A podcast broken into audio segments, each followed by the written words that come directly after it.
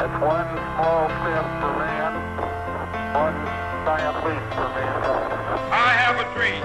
One day, this nation will rise up, live out the true meaning of its creed. We hold these truths to be self-evident that all men are created equal. The world will little note no longer remember what we say, but it can never forget what they did. Ask what your country can do for you. Ask what you can do for your country.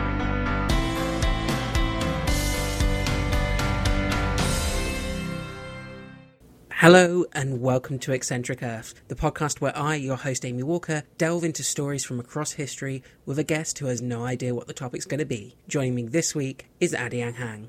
Hello. Thanks for coming back, Adi. It's it's fun to have you on again. It's great to come back. It's it's fun to hear about all the wacky, spooky, scary sides of history. Spooky. Ah, I guess you heard the last episode then. I uh I like the fact I liked your theory about it being a Kryptonian. Yeah, it's Rapey General Zod. We we solved the I mystery. don't I don't I don't necessarily think it's General Zod because remember there were other Kryptonians. Yeah, but Zod was the best one. I I also like uh like Kal-El's dad, Jor-El. He was probably into some pretty shady shit.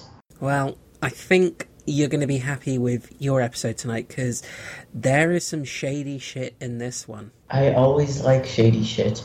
See, you say that now, but yeah, I don't know how I feel about this story and everything involved. So I don't know how you're going to feel at the end. It's it's odd. So yeah, we're just gonna have to see So shady shit. shady shit in in many many ways.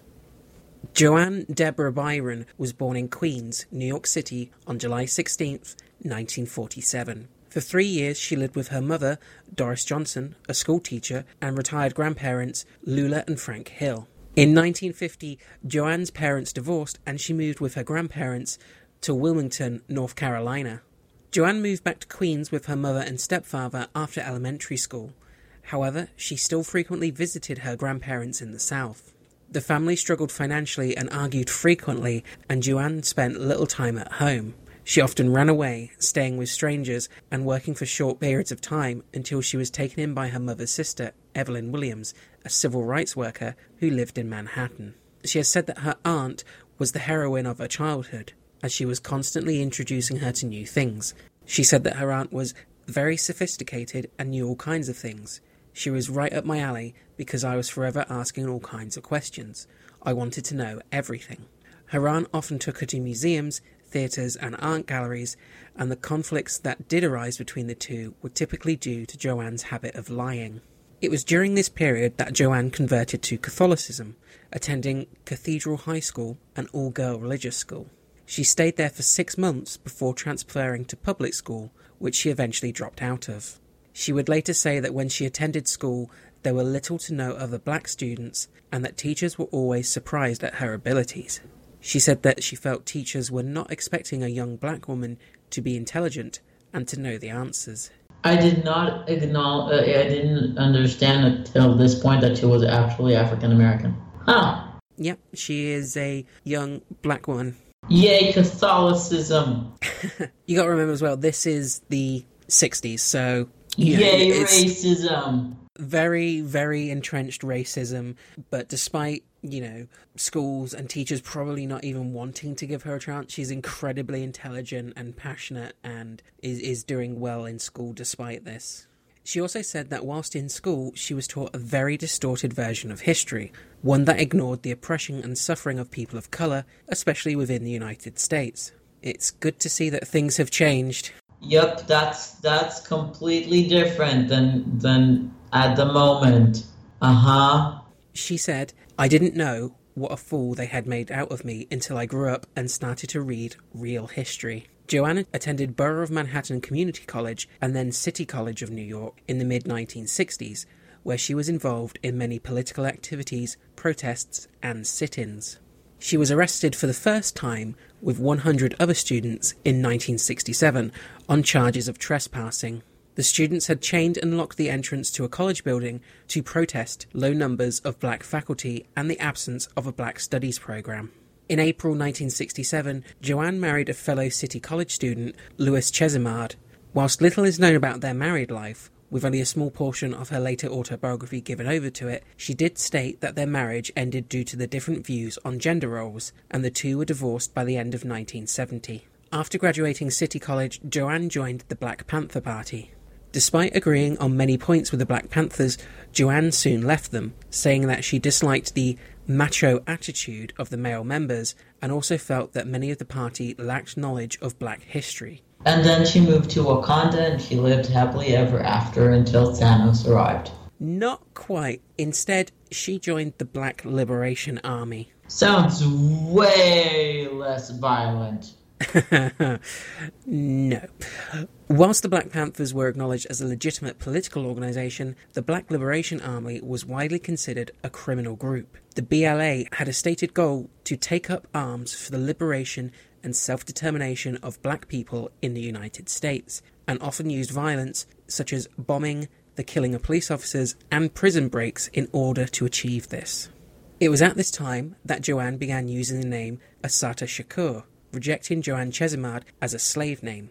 Assata is a West African name derived from the Arabic name Ashaya, said to mean she who struggles, while Shakur means thankful one in Arabic. She now identified as African and felt that her old name no longer fit. What? She's still Catholic, though. No, she's given up Catholicism as well. So she's just African, which means basically nothing. I don't know what her religious views are at this point. She may have no faith, she may have taken up another, I'm not entirely sure. So she just recognizes herself as African, which basically means she's doesn't really recognize herself as anything really because African is well, African Africa's a continent, not a nation. Yeah, exactly. So it's not really a form of, of recognizing yourself in a group. It's more like I'm originally from this plot of ginormous land. Yeah, I think that's part of it is is embracing her heritage and her being from the continent of Africa originally, rather than being and as she said, well, th- there's a quote here which goes into it a little. I'll, I'll read that out. It sounded so strange when people called me Joanne. It really had nothing to do with me. I didn't feel like no Joanne, or no Negro, or no American. I felt like an African woman. So I think it's it's she's just become so jaded with life as an African American or a black person in America that she's kind of just rejected any of those labels and kind of got to the point where she's like, okay, just fuck this. Which, it being the late 60s, early 70s, I, yeah, it's incredibly racist era, and I can see her getting fed up with it. I think every uh, non white Christian person, cis person, hetero person at that point was like, fuck this. But as she has changed her name at this point, even though it's not a legal name change, I will be referring to her as Assata Shakur from now on just to respect that part of her identity. On April 6, 1971, Shakur was shot in the stomach during a struggle with a guest at the Statler Hilton Hotel in Midtown Manhattan. According to police, Shakur knocked on the door of a guest's room and asked, Is there a party going on here? then displayed a revolver and demanded money. She was booked on charges of, of attempted robbery, felonious assault, reckless endangerment, and possession of a deadly weapon, but was released on bail. Shakur is alleged to have said that she was glad that she had been shot, since afterwards she was no longer afraid of being shot again. Yay? yeah. Uh, it's it's a strange reaction to having been shot. It's like, well, that that eliminates that fear. I was like, for me, it would just heighten the fear. It's I've been shot once, I could be shot again. Like, just because I've experienced a specific form of pain does not mean I do not fear that same form of pain again. Yeah. That kind of goes against the notion of sensation. Following an August 23rd, 1971 bank robbery in Queens, Shakur was sought for questioning. A photograph of a woman, who was later alleged to be Shakur, wearing thick rimmed black glasses with a high hairdo pulled tightly over her head and pointing a gun, was widely displayed in banks. The New York City Clearing House Association paid for a full page ad display material about Shakur. But it's okay. Now you can shoot her because she's no longer afraid. Um, Please don't shoot people. yeah, let's let's not. On December 21st, 1971, Shakur was named by the New York City Police Department as one of four suspects in a hand grenade attack that destroyed a police car and slightly injured two patrolmen. A 13 state alarm was issued three days after the attack when a witness identified Shakur and Andrew Jackson from FBI photographs. Law enforcement officials in Atlanta, Georgia, said that Shakur and Jackson had lived together in Atlanta for several months in the summer of 1971. Shakur was one of those wanted for questioning for wounding a police officer attempting to serve a traffic summons in Brooklyn on January 26, 1972. After an $89,000 Brooklyn bank robbery on the 1st of March 1972, a Daily News headline asked, Was that Joanne? Shakur was also wanted for questioning after a 1st September 1972 Bronx bank robbery.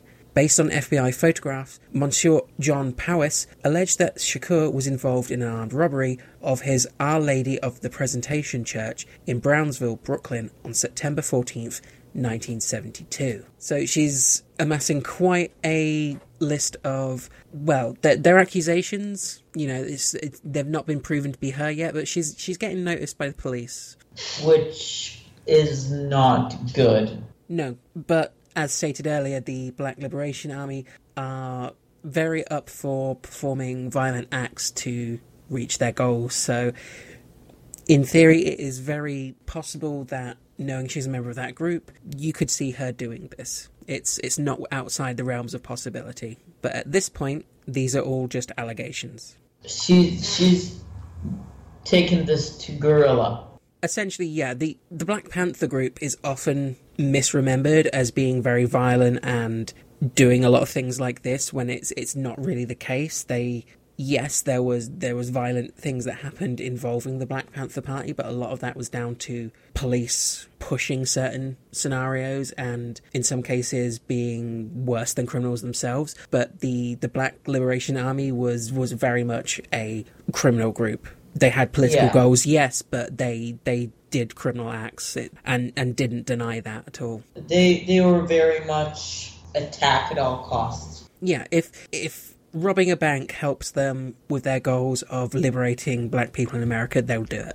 If killing people will help them with their decision or attempt at liberating black people in America, they'll do it. Yeah, If attacking someone using hand grenades, they'll do it. Aren't people grand? it's I don't know, it's a tough one in the sense of what they're doing is not right, and I don't condone it in any way. But On the can, other hand, but I can understand- 1960s, 1970s, when the reaction to people of color, even compared to today, was very much you have the responsibility of not getting hurt for dumb shit. I can understand why they got to this point and felt this was the only way forward, but I I don't think it's the right thing to do. It's it's a tough one, you know. Yeah. There's there's no good guys and bad guys in this, I don't think. Rather, I don't think there are good guys and good guys here. Would be more accurate. Yeah. Because there are a shit ton of bad guys. In 1972, Shakur became the subject of a nationwide manhunt after the FBI alleged that she led a Black Liberation Army cell that had conducted a series of cold blooded murders of New York City police officers. The FBI said that these included the execution style murders of New York City police officers Joe. Oh, God, I should have. Joe O. no, I, I just seen the name. It's oh Joseph Piagentini. Piagentini. You want to send me the name and I'll try and read it? It's an Italian American name. It threw me for a second there. And Waverly Jones, both of whom were killed on May 21st, 1971, and an NYPD police officer, Gregory Foster, and Rocco Laurie on January 28th, 1972. So now there are four police officers confirmed dead in connection to the BLA. Shakur was alleged to be directly involved with the Foster and Laurie murders and involved tangentially with Jones and Piagentini. Later, Shakur was asked about the BLA's alleged involvement in the killings of police officers. She responded that In reality, armed struggles historically has to be used by people to liberate themselves. But the question lies in where do people use armed struggle? There are people in the BLA who absolutely took the position that it was just time to resist, and if black people didn't start to fight back against police brutality and didn't start to wage armed resistance, we would be annihilated. And then they took out the guillotine and they took off the queen's head. Again, I can see why they got to this point of thinking. Oh, oh, oh, yeah, completely. Because the, the police at this time, it, they did act like it was war. It's free for all.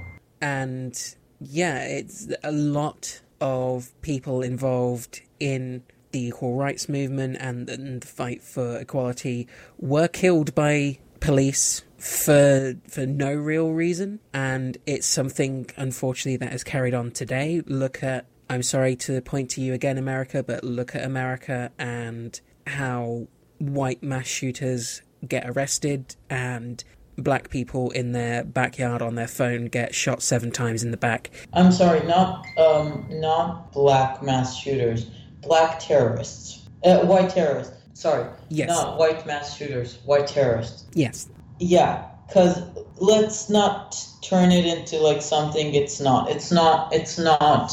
It's it's terrorism. It's plain and simple. It's terrorism. It's mass murder. It's mass shooting, and it's just terrorism.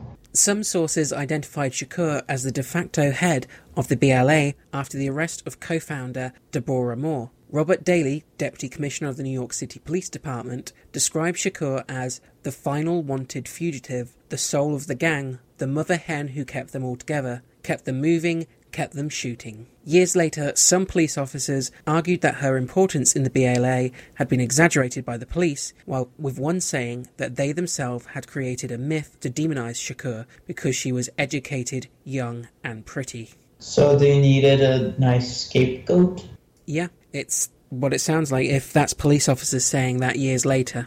As of February 17, 1972, when Shakur was identified as one of four BLA members on a short trip to Tennessee, she was wanted for questioning in relation to a police killing, a Queens bank robbery, and the grenade attack. Shakur was announced as one of six suspects in the ambushing of four policemen, two in Jamaica, Queens, and two in Brooklyn, on 28th of January 1973. By June 1973, an apparatus that would become the FBI's Joint Terrorist Task Force was issuing nearly daily briefings on Shakur's status and the allegations against her. According to some, the FBI and local police initiated a national search and destroy mission for suspected BLA members, collaborating in stakeouts that were the products of intensive political repression and counterintelligence camps like Newkill.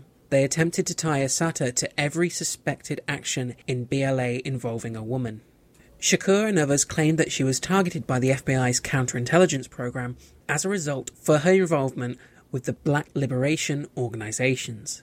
Specifically, documentary evidence suggested that Shakur was targeted by an investigation named Chesrob, which attempted to hook former New York Panther Joanne Chesimard, which is Assata Shakur, to virtually every bank robbery or violent crime involving a black woman on the East Coast. So they are determined to get her for something now. They still need the scapegoat. On the 2nd of May 1973, at around 12:45 a.m., Assata Shakur, along with Zaid Malik Shakur and Sundiata Acoli, was stopped on the New York Jersey Turnpike in East Brunswick for driving with a broken tail light. They were stopped by State Trooper James Harper, who was backed up by Trooper Werner Forrester in a second patrol vehicle. Wow, two patrol vehicles for a broken taillight Yes, the vehicle was also reportedly slightly exceeding the speed limit. by like two miles. The stop occurred 200 yards, or 183 metres, south of what was then the Turnpike Authority Administration building.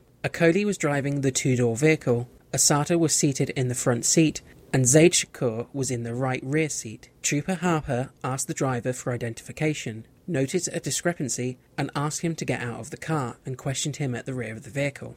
It is at this point accounts of, of the confrontation begin to differ. However, in the ensuing shootout, Trooper Forrester was shot twice in the head with his own handgun and killed. So there was a shooting. There's there's a shooting. That is one thing all the reports agree on. There was a shooting, and the trooper has been murdered or killed. Zaid Shakur was also killed, and Assata Shakur and Trooper Harper were both wounded. But the third person survived. Yeah, the, the other person is unwounded. The other person being Sundiata Acoli. They were fine. According to initial police statements, at this point, one or more of the suspects began firing with semi automatic handguns, and Trooper Forrester fired four times before falling mortally wounded. At Acoli's trial, Harper testified that the gunfight started seconds after Forrester arrived at the scene. At this trial, Harper said that Forrester reached into the vehicle, pulled out and held up a semi automatic pistol and ammunition magazine, and said, Jim, look what I found, while facing Harper at the rear of the vehicle. He said at this point, Assata Shakur and Zaid Shakur were ordered to put their hands on their laps and not to move. Harper said that Assata Shakur then reached down to the right of her right leg, pulled out a pistol, and shot him in the shoulder, after which he retreated to behind his vehicle. Questioned by prosecutor C. Hudson Hamlin, Harper said he saw Forrester shout as Assata Shakur was felled by bullets from Harper's gun. Harper testified that Acoli shot Forrester with a 38 caliber semi-automatic pistol and then used Forrester's own handgun to execute him. According to the testimony of state police investigators, two jammed semi-automatic pistols were discovered near Forrester's body. Acoli then drove the car which contained Assata Shakur, who was wounded, and Zaid Shakur, who was dead, five miles down the road. The vehicle was chased by three patrol cars, and the booths down the turnpike were alerted. Acoli then exited the car, and after being ordered to halt by a trooper, fled into the woods as the trooper emptied his gun. Assata Shakur then walked towards the trooper with her bloodied arm raised in surrender. Acoli was captured after a 36 hour manhunt involving 400 people, state police helicopters, and bloodhounds. Mad. Zaid Shakur's body was found in a nearby gully along the road. Wait, how did. Wasn't the body in the car? Yeah, I'm guessing at some point he fell out of the car. It's not gone into, but yeah, his body ended up in the side of the road. According to a New Jersey police spokesperson, Assata Shakur was on her way to a new hideout in Philadelphia and heading ultimately for Washington, and a book in the vehicle contained a list of potential BLA targets. Assata Shakur testified that she was on her way to Baltimore for a job as a bar waitress. And her nose grew? It could be true. I doubt that. Innocent until proven guilty. She's part of BLA. Okay. At this point, I think it's proven. Assata Shakur, with gunshot wounds in both arms and a shoulder, was moved to Middlesex General Hospital under heavy guard and was reported to be in serious condition. Yeah, that, that makes sense. Trooper Harper was wounded in the left shoulder but was in good condition and given protective guard at the hospital. Assata was interrogated and arraigned from her hospital bed, and her medical care during this period is often alleged to have been substandard. She was transferred from Middlesex General Hospital in New Brunswick to Roosevelt Hospital in Edison after her lawyers obtained a court order from Judge John Bachman, and then transferred to Middlesex County Workhouse a few weeks later. During an interview, Assata Shakur talked about her treatment from police and medical staff at Middlesex County Hospital. She stated that the police were beating and choking her and doing anything they could possibly do as long as the doctors and nurses would be outside. Between 1973 and 1977, in New York and New Jersey, Shakur was indicted 10 times, resulting in seven different criminal trials. Shakur was charged with two bank robberies, the kidnapping of a Brooklyn heroin dealer, the attempted murder of two Queens police officers, stemming from a January 23, 1973 failed ambush, and eight other felonies related to the Turnpike shootout.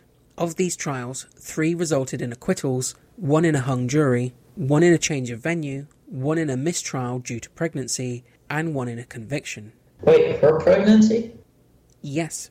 Three indictments were also dismissed without trial. On the charges related to the New Jersey Turnpike shootout, New Jersey Superior Court Judge Leon Gerofsky ordered a change of venue in 1973 from Middlesex to Morris County, New Jersey, saying it was almost impossible to attain a jury here comprising people willing to accept the responsibility of impartiality so that the defendant will be protected from transitory passion and prejudice. Polls of residents in Middlesex County, where Acoli had been convicted less than three years earlier, showed that 73% knew her identity and 70% said she was guilty without hearing any evidence. So they just see her as guilty straight away. She is incredibly lucky then, in a way. That they moved it. Yeah, because despite the fact that they didn't really want to hear her out, the fact that they claim to be impartial is what saved her bacon. In December 1973, Shakur was tried for a September 29, 1972 $3,700 robbery of the manufacturer's Hanover Trust Company in the Bronx, along with co-defendant Kamal Siddiqui. In light of the pending murder prosecution against Shakur in New Jersey State Court, her lawyers requested that the trial be postponed for six months to permit for further preparations. Judge Lee P. Gagliardi denied a postponement. In protest, the lawyers stayed mute and Shakur and Shadiki conducted their own defense. Seven other BLA members were indicted by District Attorney Eugene Gold in connection with a series of holdups and shooting on the same day, who, according to Gold, represented the top echelon of the BLA as determined by a year long investigation. The prosecution's case rested largely on the testimony of two men who had pleaded guilty to participating in the holdup. The prosecution called four witnesses Avon White and John Rivers, both of whom had already been convicted of the robbery, and the manager and teller of the bank. White and Rivers, although convicted, had not yet been sentenced for the robbery and were promised that their charges would be dropped in exchange for their testimony against Shakur. White and Rivers testified that Shakur had guarded one of the doors with a 357 Magnum pistol and that Shadiki had served as a lookout and drove the getaway truck during the robbery. However, neither White nor Rivers were cross examined due to their defense attorney's refusal to participate in the trial. Shakur's aunt and lawyer, Evelyn Williams, was also cited for contempt after walking out of the courtroom when many of her attempted motions were denied. During the trial, the defendants were escorted to a holding pen outside the courtroom several times after shouting complaints at Judge Gagliardi. While in the holding pen, they listened to the proceedings over loudspeakers. Both defendants were reportedly cited for contempt of court and eventually barred from the courtroom, where the trial continued in their absence. Wait, so the defendants weren't even in the trial that was about Yeah. them? They, they were banned from their own trial. Wow, hardcore. Siddiqui's lawyer, Robert Bloom, attempted to have the trial dismissed and then postponed due to new revelations regarding the credibility of White, a former co defendant working for the prosecution. Bloom had been assigned to defend Hilton over the summer, but White had not disclosed as a government witness until right before the trial. Judge Gagliardi instructed both the prosecution and the defense not to bring up Shakur or Shadiki's connection to the BLA, saying that they were not relevant. Gagliardi denied requests by the jurors to pose questions to the witnesses, either directly or through him, and declined to provide the jury with the information they requested about how long the defense had been given to prepare, saying it was none of their concern. Wow. The stonewalling here is so transparent. Yeah, it's pretty bad. The trial resulted in a hung jury and then a mistrial when the jury reported to Gagliardi that they were hopelessly deadlocked for the fourth time. The retrial was delayed for one day to give the defendants more time to prepare. Ah, yes. One day. That's. That's all you need to prepare for a trial, surely. Of course, of course. That's that's what all my my lawyer friends say. That they only need one day. The new jury selection was marked by attempts by Williams to be relieved of her duties, owing to disagreements with Shakur as well as with Hilton's attorney. Judge Arnold Bauman denied the application, but directed another lawyer, Howard Jacobs, to defend Shakur while Williams remained the attorney of record. Shakur was ejected following an argument with Williams, and Hilton left with her as jury selection continued. After the selection of 12 jurors, Williams was allowed to retire from the case, with Shakur officially representing herself. I've never heard of a trial where it was a good thing when the defendant represented themselves. Yeah, it's normally a bad sign. In the retrial, White testified that the six alleged robbers had saved their hair clippings to create disguises and identified a partially obscured head and shoulders in a photo taken from surveillance cameras as Assata Shakur. Kennedy objected to this identification on the grounds that the prosecutor, Assistant United States Attorney Peter Trubner, had offered to stipulate that Shakur was not depicted in any of the photographs. Although both White and Rivers testified that Shakur was wearing overalls during the robbery, the person identified as Shakur in the photograph was wearing a jacket. Oh, wow. Yep, that kind of pokes some holes. The defense attempted to discredit White on the grounds that he had spent eight months in the Matteawan Hospital for the Criminally Insane in 1968. White countered that he had faked insanity by claiming to be Allah in front of three psychiatrists to get transferred out of prison. Shakur personally cross examined the witnesses, getting White to admit that he had once been in love with her. The same day, one juror, who had been frequently napping during the trial, was replaced by an alternate. I'm sorry. That's that's a great reason to get time off work. you just come to a trial, you nap. That's why there's jury duty. During the retrial, the defendants repeatedly left or were thrown out of the courtroom. Both defendants were acquitted. Six jurors interviewed after the trial stated that they did not believe the two key prosecution witnesses. Shakur was immediately returned to Morristown, New Jersey, under a heavy guard following the trial. Louis Chesimard, Shakur's ex husband, and Paul Stewart, the other two alleged robbers, had been acquitted in June. The Turnpike shootout proceedings continued with Judge John E. Bachman in Middlesex County. The jury was chosen from Morris County, which had a far smaller black population than Middlesex. On this basis, Shakur unsuccessfully attempted to remove the trial to federal court. Before jury selection was complete, it was discovered, however, that Shakur was pregnant. Due to the possibility of miscarriage, the prosecution successfully requested a mistrial for Shakur. However, Acoli's trial continued. Only now they found out she's pregnant? It took a little while. You only need the one go. Yeah, but you don't know as soon as you've had sex that you're pregnant. Okay, the lady in Species did, but she was an alien, so it doesn't count. Okay, yeah. It's fine, we're not talking about aliens. Aliens are more fun. By the time she was retried in 1977, Acoli had been convicted of shooting and murdering Forrester. The prosecution argued that Assata had fired the bullets that had wounded Harper, while the defense argued that the now deceased Zaid had fired them. Based on New Jersey law, if Shakur's presence at the scene could be considered as aiding and abetting the murders of Forrester, she could be convicted even if she had not fired the bullets herself.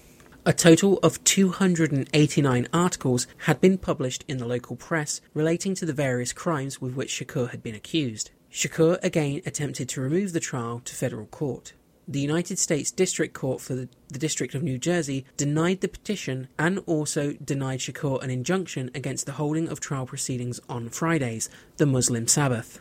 A total of 408 potential jurors were questioned during the selection, which concluded on February 14th. All of the 15 jurors selected, 10 women and 5 men, were white, and most were under 30 years old. Five of the jurors had personal ties to state troopers. One was a girlfriend, two were nephews, and two had friends who were state troopers. One prospective juror was dismissed for reading Target Blue, a book by Robert Daley, a former New York City police commander, which dealt in part with Shakur, which had been left in the jury assembly room. Fantastic. I love that. I love that reason. During the trial, hundreds of civil rights campaigners demonstrated outside the Middlesex County Courthouse every single day.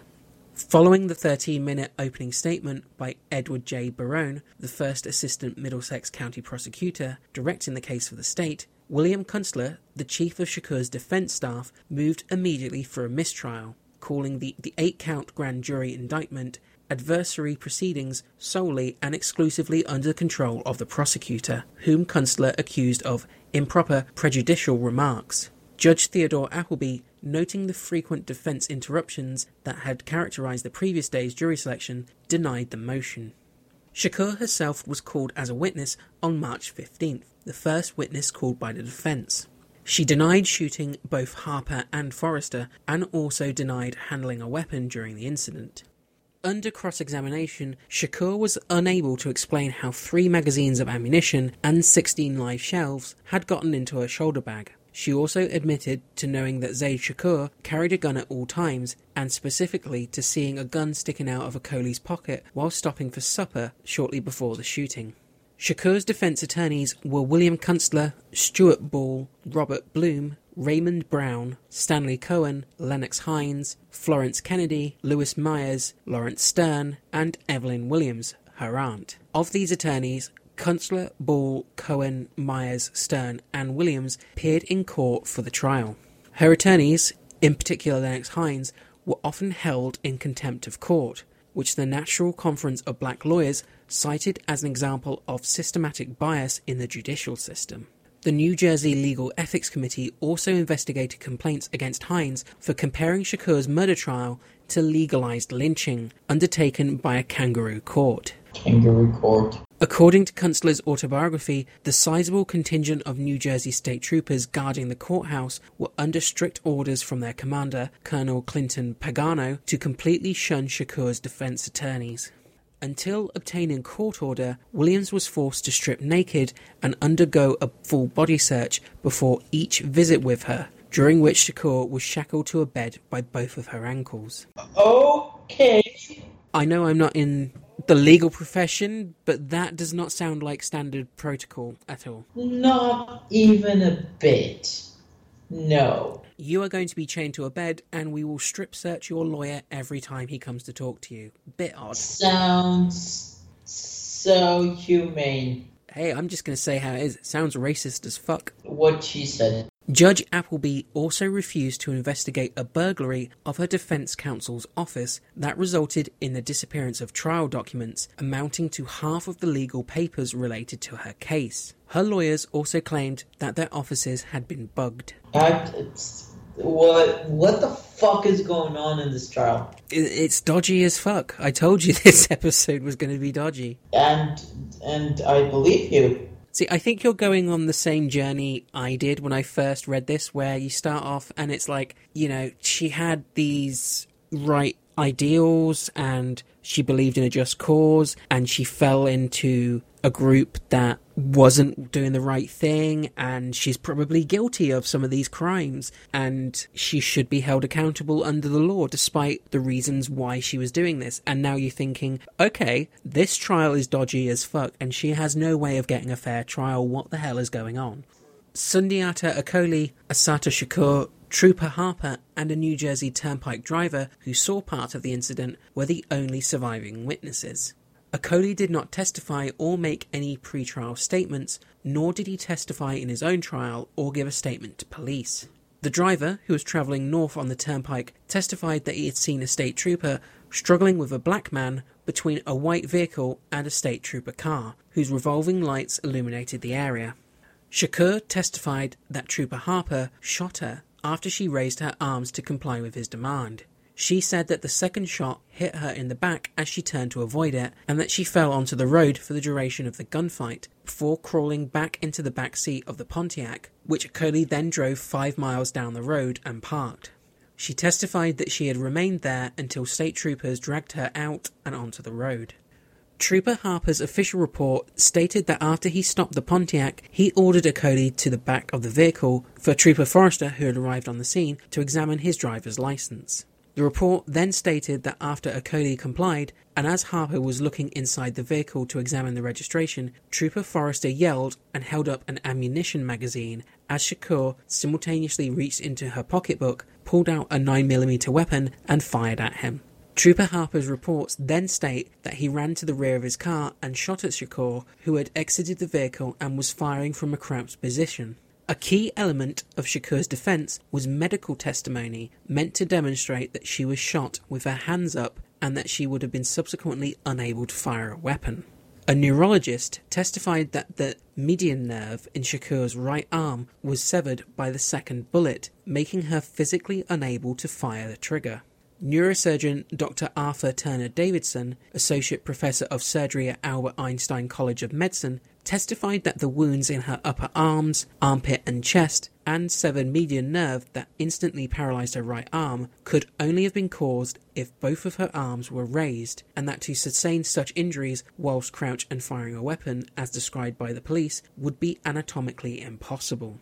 Dr. David Spain, a pathologist from Brookdale Community College, testified that her bullet scars, as well as x rays, supported her claim that her arms were raised and that there was no conceivable way the first bullet could have hit her clavicle with her arms down. However, Judge Appleby cut off funds for any further expert defense testimony. Oops.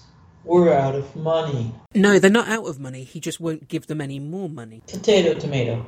According to Angela Davis, neutron activation analysis that was administered after the shootout showed no gunpowder residue on Shakur's fingers, and forensic analysis performed at Trenton, New Jersey crime lab and the FBI crime labs in Washington did not find her fingerprints on any of the weapons at the scene.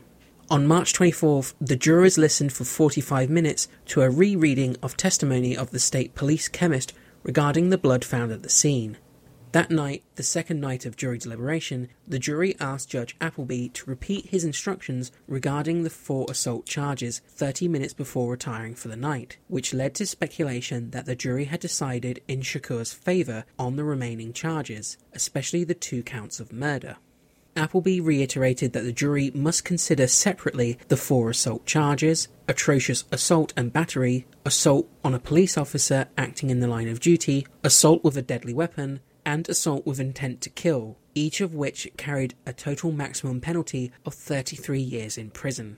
Shakur was convicted on all eight counts two murder charges and six assault charges. But there was scientific evidence that she didn't do jack shit. Yes, Fantastic. the prosecution did not need to prove that Shakur fired the shots that killed either Trooper Forrester or Zaid Shakur. Being an accomplice to murder carried an equivalent life sentence under New Jersey law. Upon hearing the verdict, Shakur said in a barely audible voice that she was ashamed that I had ta- even taken part in this trial. She said that the jury was racist and had convicted a woman with her hands up. Judge Appleby told the court attendants to remove the prisoner for these comments, at which Shakur replied, The prisoner will walk away on her own feet. At the post trial press conference, Kunstler blamed the verdict on racism, stating that the white element was there to deny her. When asked by a reporter why, if that were the case, it took the jury 24 hours to reach the verdict, Kunstler replied that was just a pretense. A few minutes later, the prosecutor Barone disagreed with Kunstler's assessment, saying that the trial's outcome was decided completely on the facts. At Shakur's sentencing, at Shakur's sentencing hearing on the 25th of April, Appleby sentenced her to 26 to 33 years in state prison to be served consecutively with her mandatory life sentence. Appleby finally sentenced Shakur to 30 days in Middlesex County Workhouse for contempt of court, concurrent with her other sentences for refusing to rise when he entered the courtroom.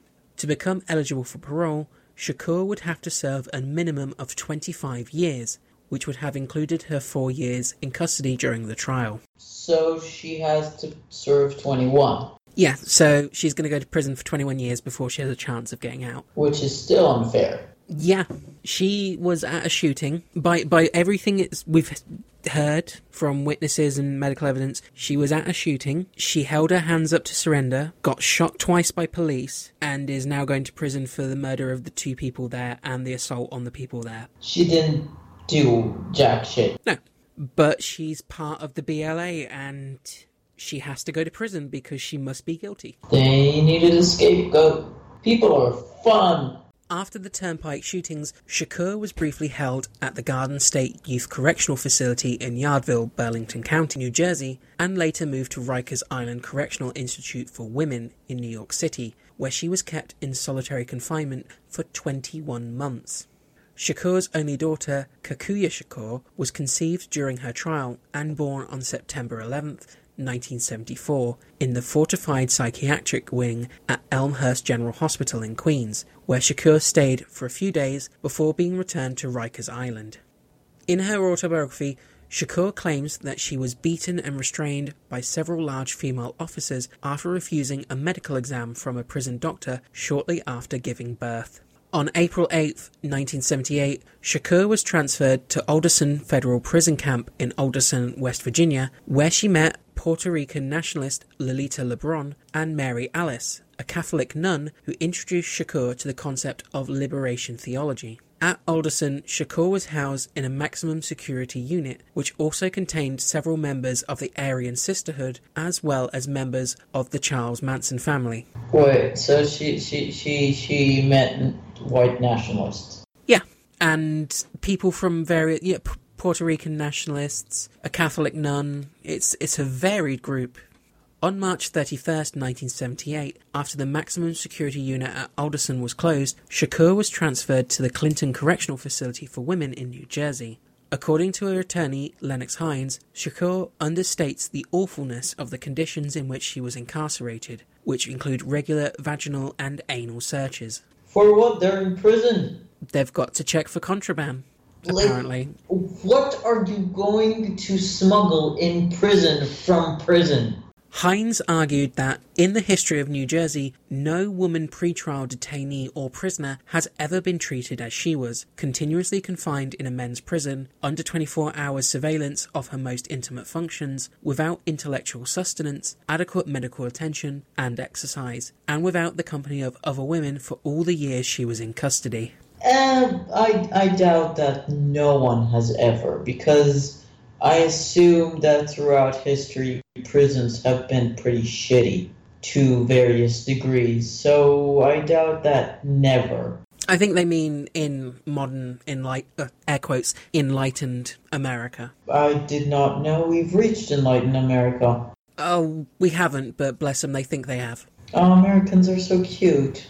I'm probably losing a lot of American listeners now, hey, this history kind of speaks for itself. Yeah, America doesn't really have a lot to fall onto historically. And I'll, I'll be the first to admit, neither do I, as someone from England. England is a shitty, awful country historically. We've done fucking awful things, but Hey, America had to start somewhere. yeah, they're, they're playing catch up. Now you've got Theresa May. That's. Oh, but, uh, Thank but, you. Now uh, I'm feeling depressed. But did like the the Labor Party won like two hundred votes or something now? Yeah, they, they had a massive victory, but the press labelled it a huge defeat because they hate the Labour Party, so it doesn't matter. Okay, but since when do we listen to the press? Like, when have you looked at the press and said, ah, yes, they are very truthful? They're people, I think. In early 1979, the family, a group of BLA members, began to plan Shakur's escape from prison. That would make everyone like her even more. They financed this by stealing $105,000 from a Bamberger's store in Paramus, New Jersey. On November 2nd, 1979, Shakur escaped the Clinton Correctional Facility for Women in New Jersey when three members of the Black Liberation Army visiting her drew concealed 45 caliber pistols and a stick of dynamite. They seized two guards as hostages, commandeered a van, and escaped. No one was injured during the prison break, including the guards held as hostage, who were left in the parking lot. FBI circulated wanted posters throughout New York and the New Jersey area. Her supporters hung Assata Shakur is welcome here posters in response. I'm, I'm just still reeling on the dynamite. That's how you prove your innocence. Oh, there is no way they can prove she's innocent. They've decided she's guilty. Oh, of course. I'm, I'm highly aware of that. I'm, I'm just like, In New York, three days after her escape, more than 5,000 demonstrators, organized by the National Black Human Rights Coalition, carried signs with the slogan, Assata Shakur is welcome here. At the rally, a statement from Shakur was circulated condemning US prison conditions and calling for an independent new African state. For years after Shakur's escape, the movements, activities, and phone calls of her friends and relatives, including her daughter walking to school in Upper Manhattan, were monitored by investigators in an attempt to ascertain her whereabouts. In July 1980, FBI Director William Webster said that the search for Shakur had been frustrated by residents' refusal to cooperate and New York Times editorial opined that the department's commitment to enforce the law with vigor, but also with sensitivity for civil rights and civil liberties, had been clouded by an apparently crude sweep through Harlem buildings in search of Shakur. In particular, on April 20th, 1980, a pre dawn raid on 29 Morningside Avenue, during which FBI agents armed with shotguns and machine guns broke down doors and searched through the building for several hours whilst preventing residents from leaving, was seen by residents as having racist overtones. In October 1980, New Jersey and New York City police denied publishing a report that they had declined to raid buildings where Shakur was suspected to be hiding for fear of provoking a racial incident. Since her escape, Shakur has subsequently been charged with unlawful flight to avoid imprisonment. Shakur was in Cuba by 1980, and in that year she was granted political asylum there. The Cuban government paid approximately $13 a day towards her living expenses. In 1985, her daughter Kakuya, who had been raised by Shakur's mother in New York, came to live with her. In 1987, her presence in Cuba became widely known when she agreed to be interviewed by Newsday. In 1987, she published Assata, an autobiography which was written in Cuba. Her autobiography had been cited in relation to critical legal studies and critical race theory. The book does not give a detailed account of her involvement in the BLA or the events of the New Jersey Turnpike, except to say that the jury convicted a woman with her hands up.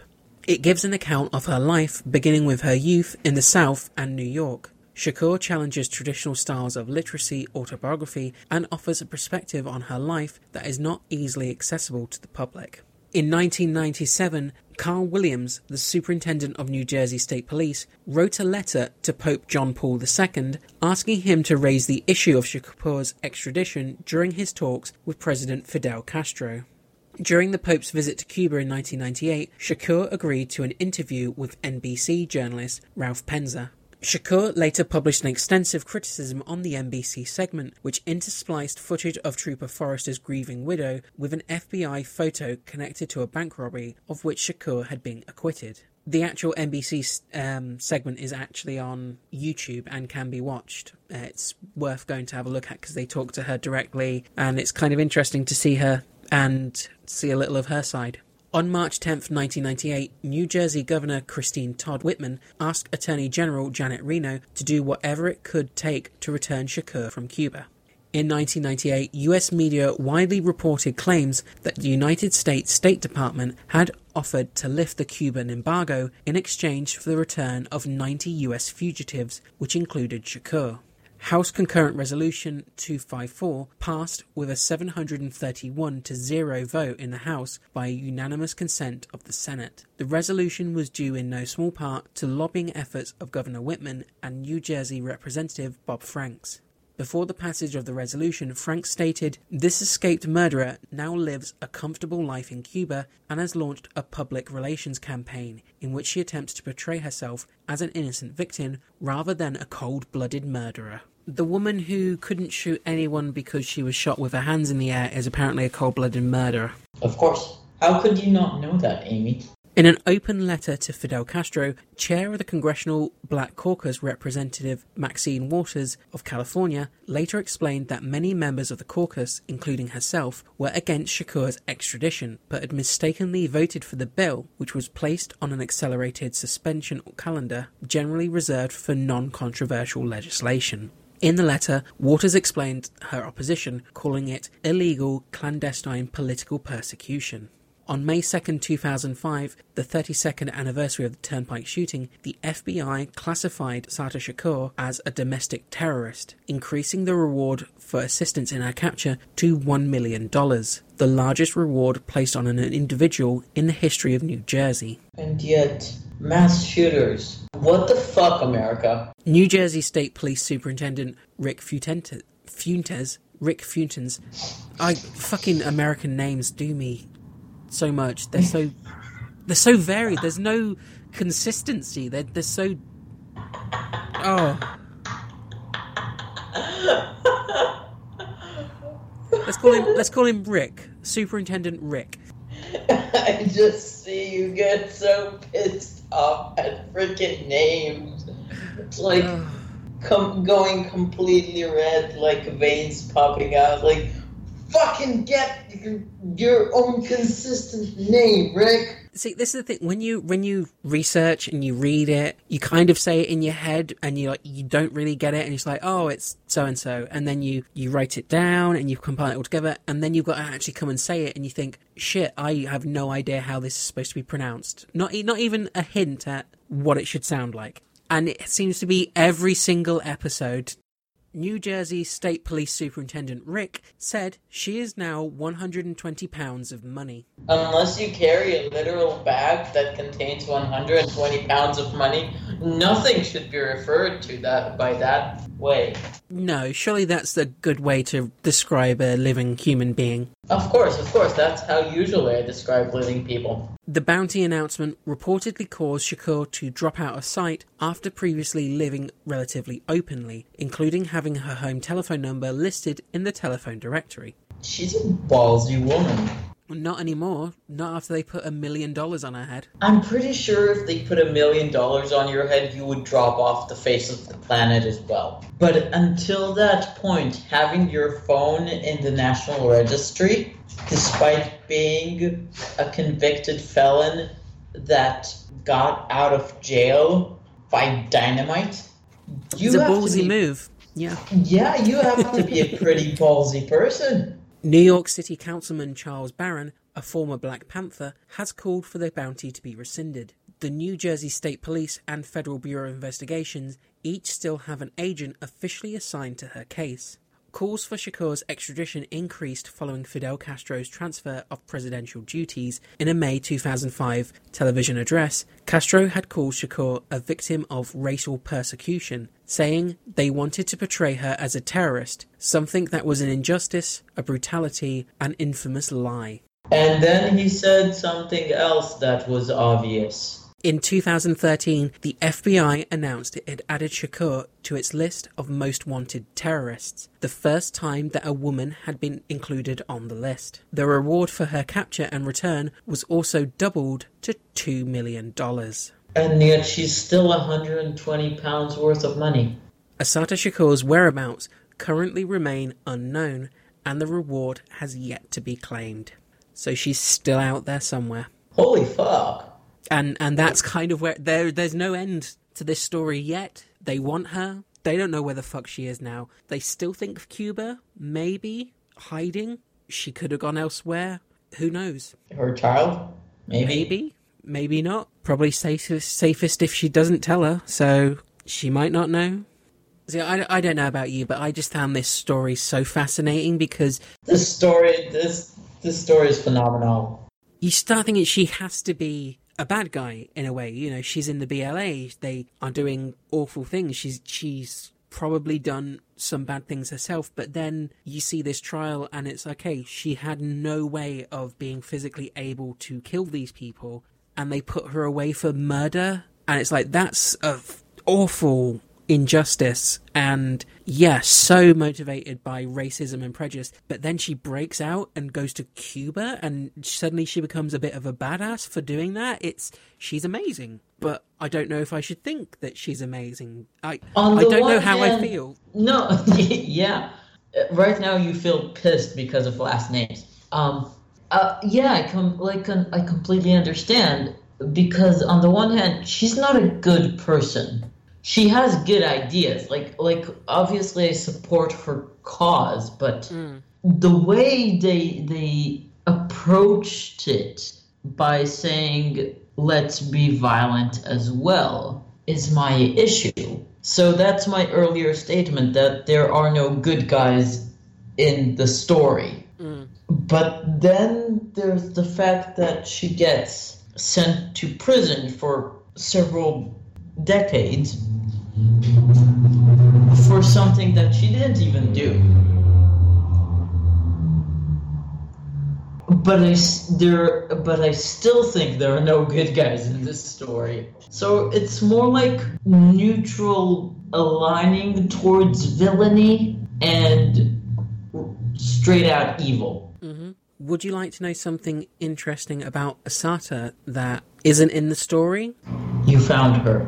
but it, no no um she is the godmother of tupac shakur Fuck. yeah Holy crap. Maybe he's with her. That's how he disappeared. He's he's just living with her somewhere. Yeah, I. That's actually how I stumbled across her. She um, came up in one of these things. Oh, have you heard about?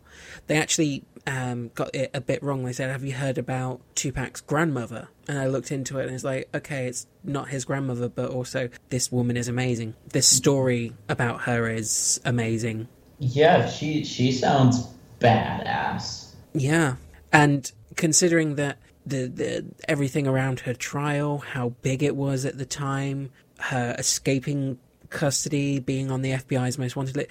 I've never heard of this woman. And that's what I like to do this show, find things you might not have heard of. And hopefully this ticks the box of never heard of this woman before, but now I might go and check out her autobiography. I, I think um, at some point your your house will be overrun by books regarding obscure topics of history. oh, I I have already got piles of weird history books, but I am also trying to get books related to the topics I cover. So I will be getting her autobiography as well at some point and reading through that. Yeah, that's the story of Assata Shakur. So if people enjoyed this episode, Adi, where can they find you online? Um, you can follow me on Twitter at d underscore anhang a n h a n g.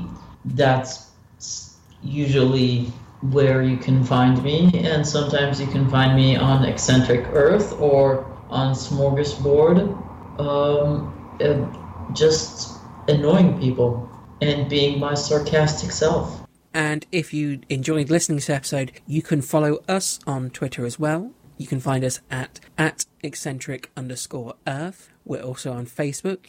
Go to www.facebook.com forward slash eccentric earth. And you can also find us on Instagram. The social media platforms we try and keep up to date almost every day with cool little things from history, little pieces of behind the scenes info, and updates of new episodes coming out. So make sure you follow us there. The show is now on all major podcast providers and on YouTube. So make sure you subscribe on whichever your preferred listening platform is so that you never miss an episode. And if you want to write into us with any suggestions for future topics you'd like to see us cover, or with any feedback or questions, our email address is eccentricearth at outlook.com. But thank you again, Addy, for coming on. It's been fun and a pleasure as always. It was very interesting and entertaining. Um, hopefully, she will never be found. Yes. Which is the weirdest thing I've ever wished a person. Yeah, I I hope no one ever claims the reward on you. I hope that this most wanted terrorist is never found is not really a sentence that you think you'd say, but you do kind of feel it with this one. I hope no one is will be able to claim the two million dollars on you. Thank you everyone for listening, and we will see you all next time. Bye. Bye.